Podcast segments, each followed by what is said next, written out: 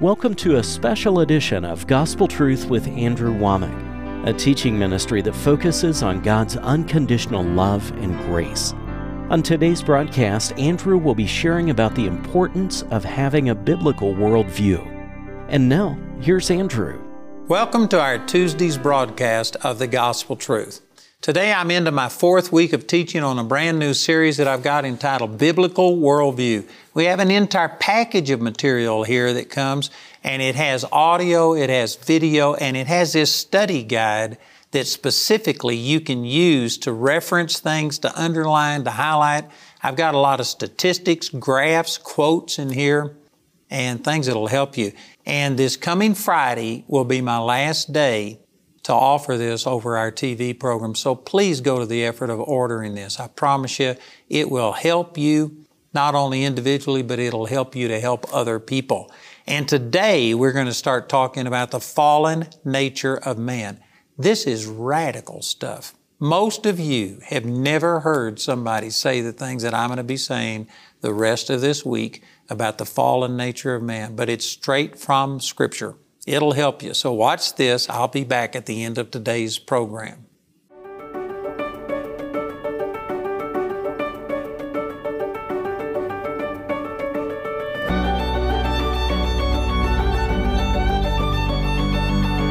Welcome to another segment in our Biblical Worldview series. And in this segment, what I'm going to do is talk about the fallen nature of man.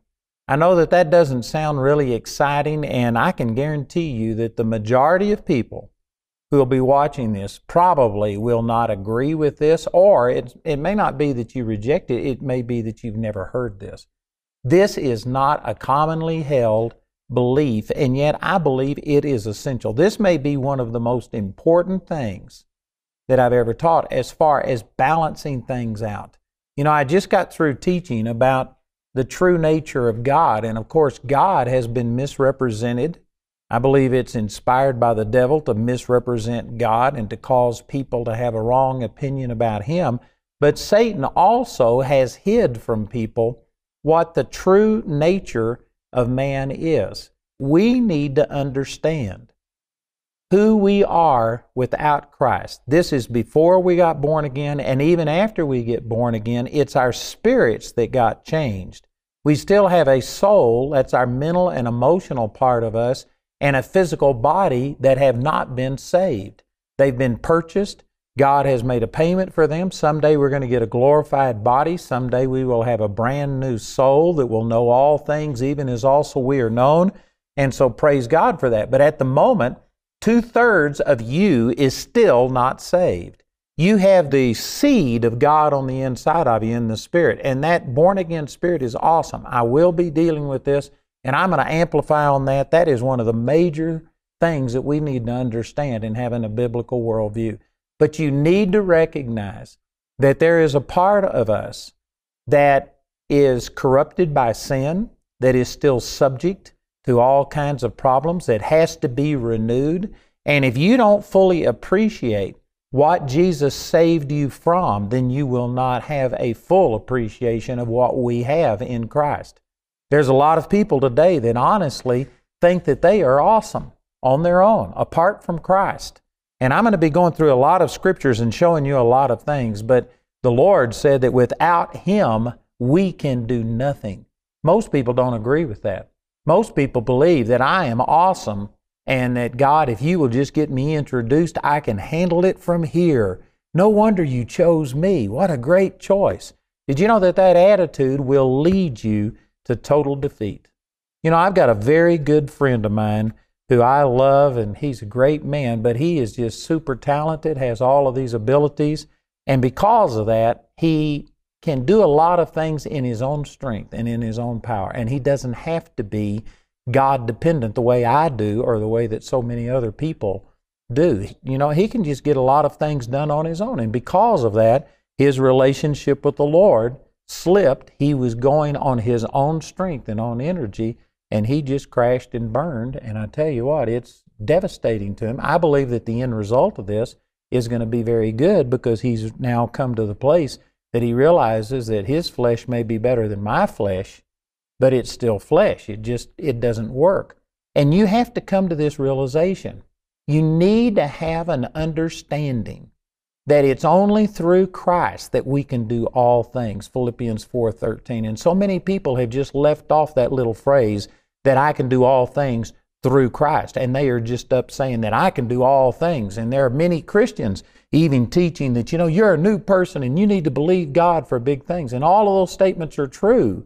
But you need to recognize that when you are believing God for awesome things and for God to use you and to bless you and to prosper you and things to happen, that it is only through Christ that you can do this.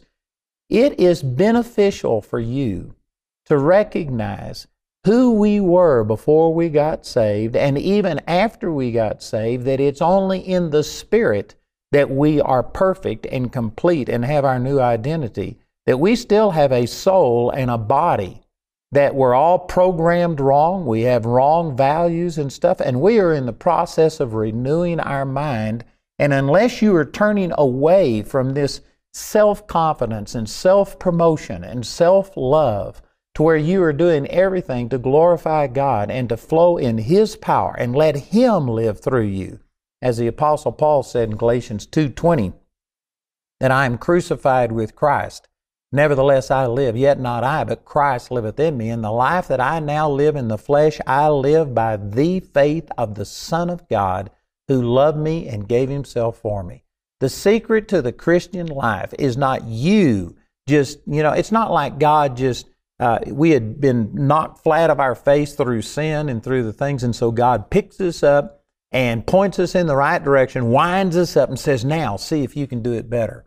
I can guarantee if that's all there was to salvation, you and I would destroy the salvation that God has given us just as surely as the very first time that we tried it. No, God didn't just dust us off and say, now see if you can do it better.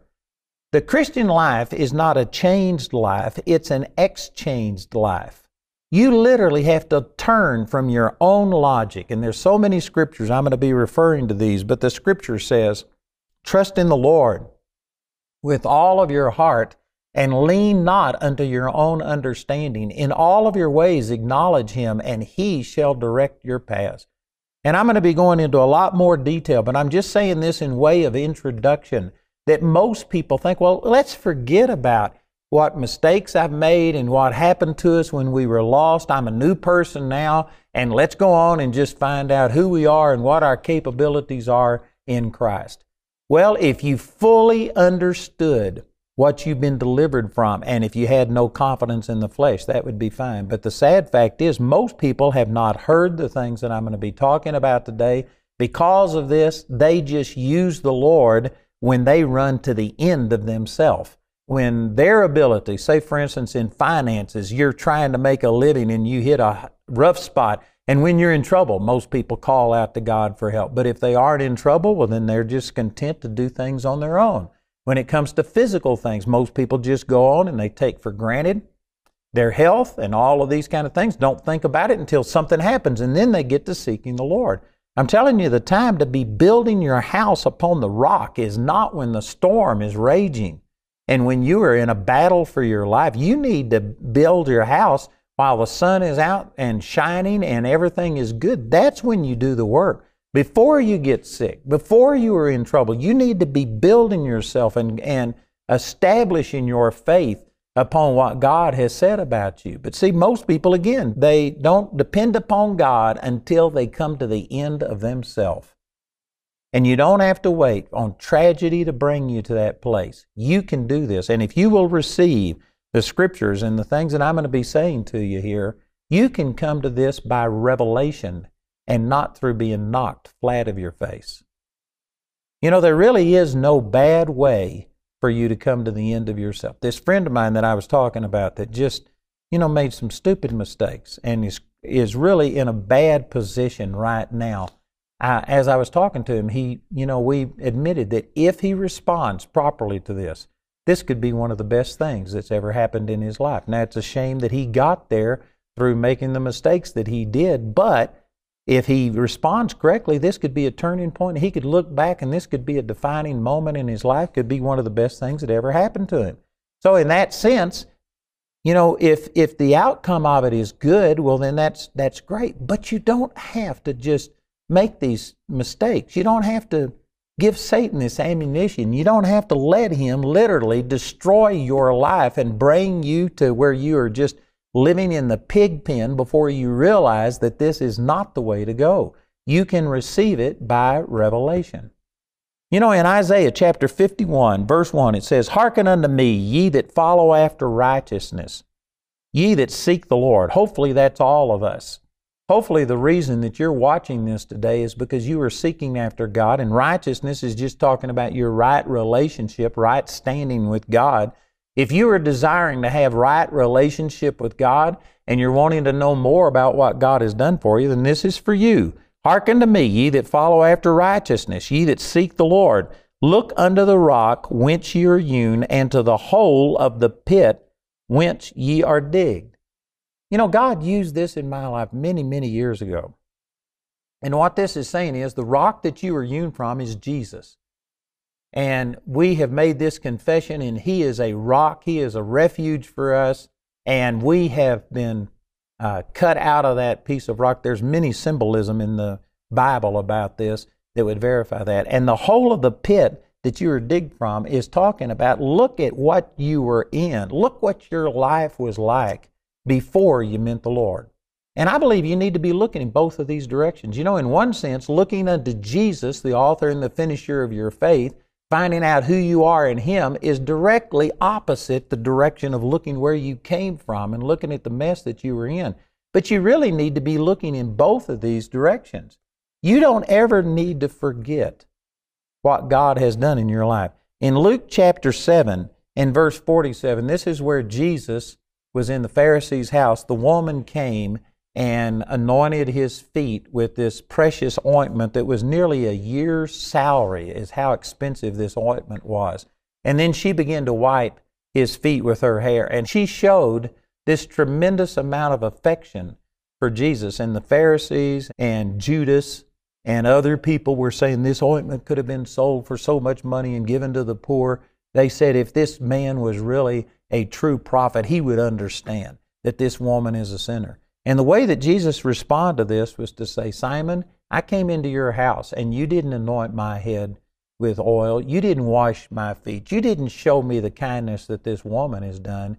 And you are sitting there criticizing her because she's, she's a sinner. But the fact is that those who've been forgiven much will love much. This woman has been forgiven a lot, and therefore she loves a lot. And so the Lord accepted her worship and actually blessed her and praised her for it. And so the point is that those who've been forgiven a lot love a lot. You know, the truth is, every one of us have been forgiven a lot.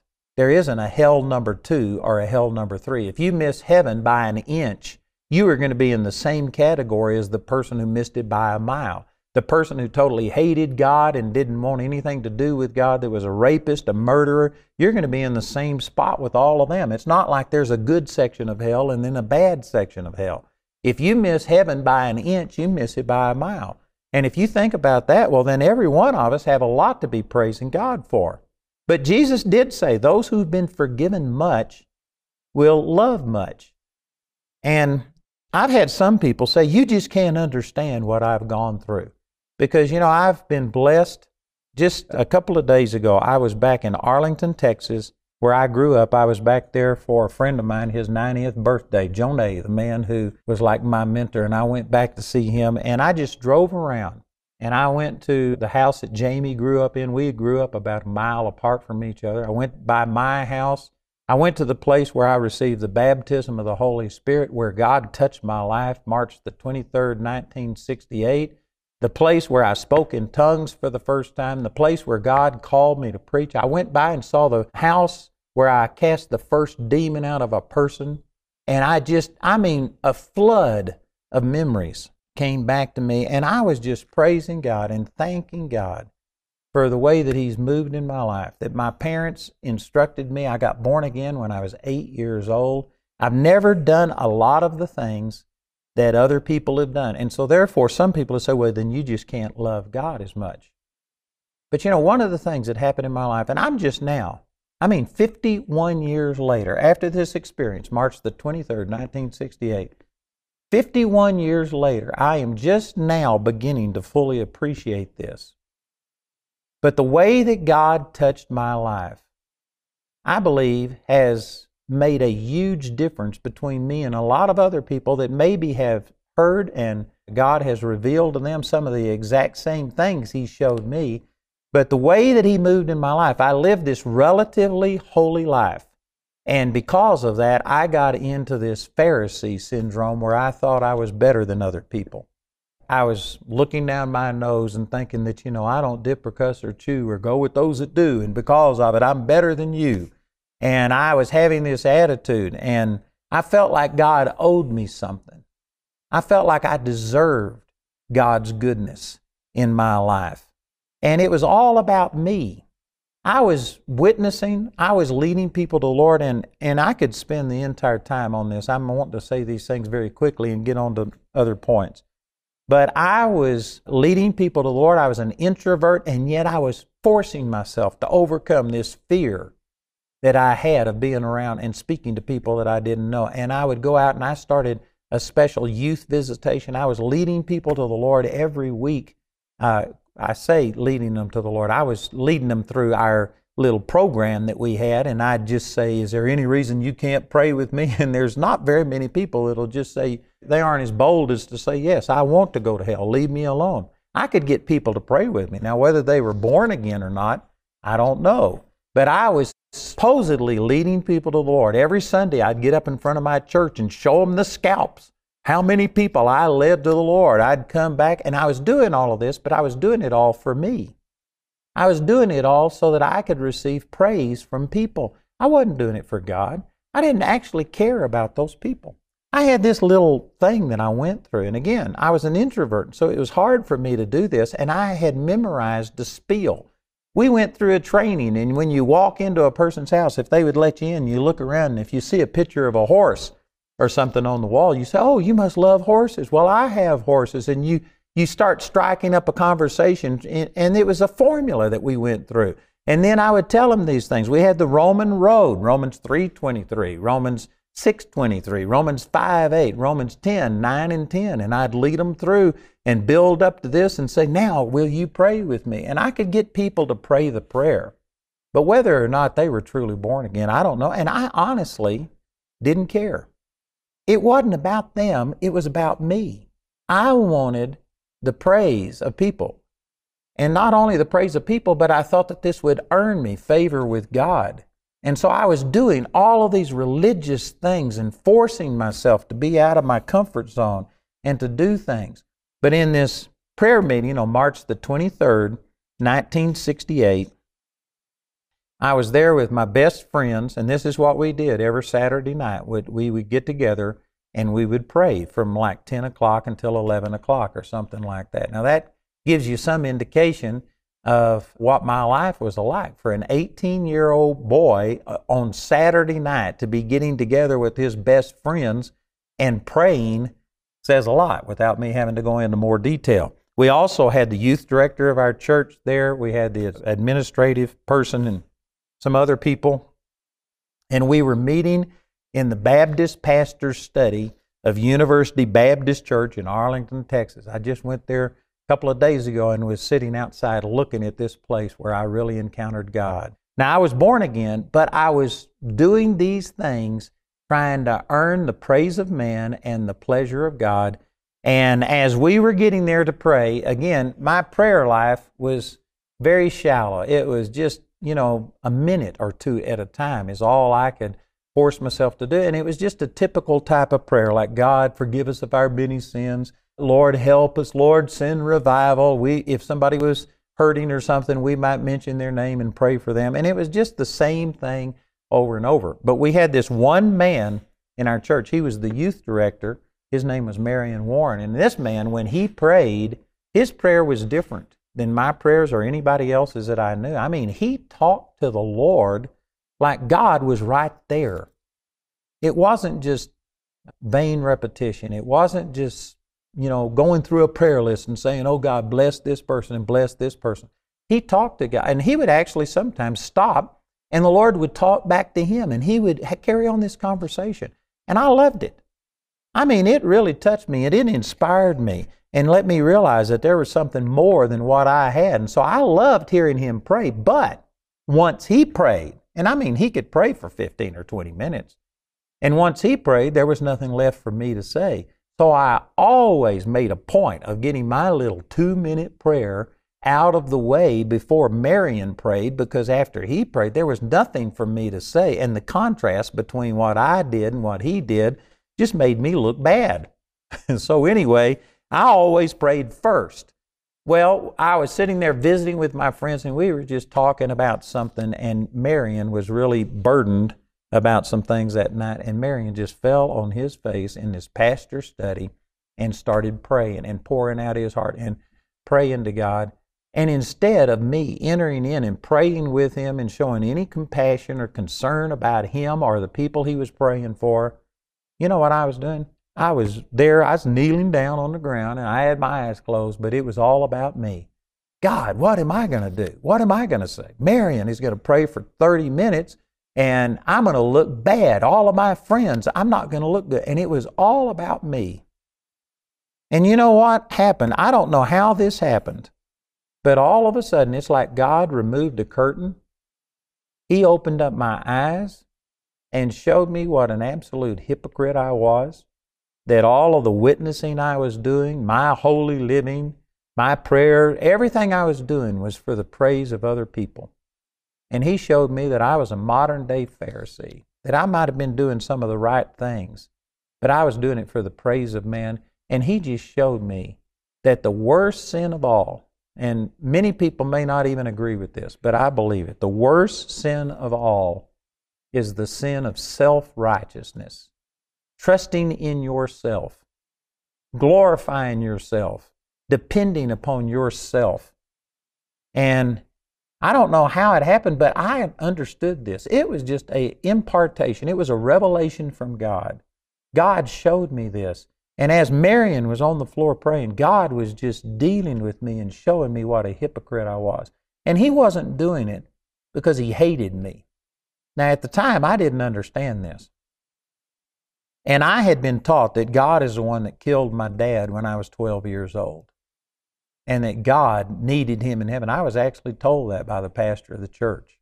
And I was taught that if you did stuff wrong, if you sinned, that man, God's liable to put sickness on you. He's liable to kill somebody close to you. He'll let your marriage fail. He'll let your business fail and stuff. And I had a, a wrong impression of God. And I honestly, when I saw myself as a religious hypocrite and I saw that self righteousness that I had in me, I honestly thought that God was going to kill me.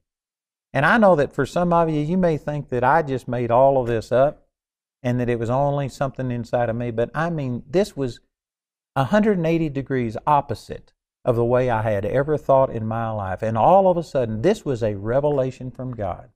I saw myself in relation to His perfect standard and the right attitudes.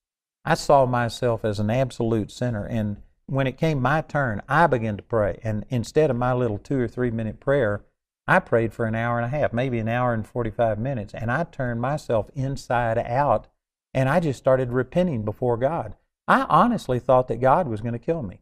When I saw how ungodly I was compared to what God intended and that all of my motives were completely wrong, I honestly thought that God was going to kill me. I was in the presence of God, and I don't know how to make this clear to people, but it happened. The glory of God came into that place. God revealed Himself to me. I saw the glory of God, and I saw in relation to His perfect standard that man, all of my righteousness was like a filthy rag.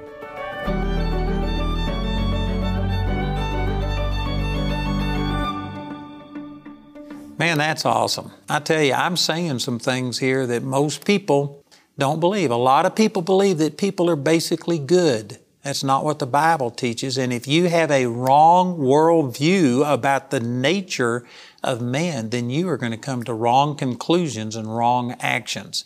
This is absolutely essential that you understand these truths. So please get this material. This coming Friday will be my last day to advertise this over television. Please call or write today to receive these teachings. On March 23, 1968, Andrew Wommack received a dramatic revelation of God's unconditional love and grace.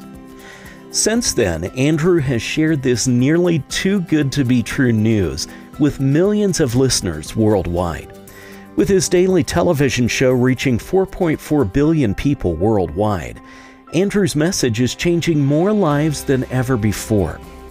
He's expanding the vision through Charis Bible College, which has already discipled thousands of students around the globe and continues to grow every year. To learn more about what God is doing through the ministry, visit awmi.net. I'd like to give you a special invitation to join me on September the 24th through the 26th for our Identity in Christ conference. I'm going to have Pastor Duane Sheriff with me. He's one of my great friends. He's on my board of directors. He is one of the most powerful ministers that I know. And both of us, it is this truth about who we are in Christ, a revelation of what I call spirit, soul, and body that has changed our lives. And we are just going to take both of our teachings, both of our revelations, what God has done in our life, and just pour it into you for these three days. Remember, it's September the 24th through the 26th, our Identity in Christ conference. Today, Andrew's pleased to offer his highly anticipated series, Biblical Worldview Foundational Truths. In this series, Andrew outlines the importance for every Christian believer to have a biblical worldview.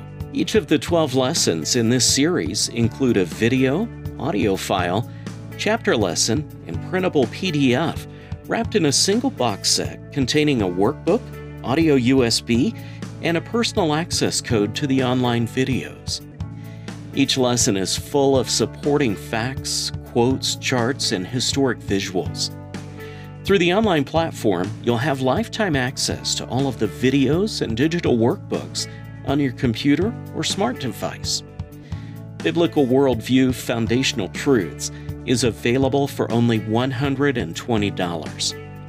Go to awmi.net to order this valuable resource today for you or someone you love. You can become a Grace Partner or order resources through our website at awmi.net. While there, you can discover more product detail and download additional free resources or call our helpline Monday through Friday from 4:30 a.m. to 9:30 p.m. Mountain Time at 719-635-1111. To write us, use the address on your screen. If you haven't yet partnered with us, I'd like to encourage you to pray about it and then if the Lord says so, join with us because we are taking the gospel not only through television, but we have 8,000 students going through Charis Bible College with over 8,000 graduates. We're pumping out over 200,000 free hours of material on our website, and we're just reaching all around the world. We couldn't do it without partners. So join with us and become a partner with us today.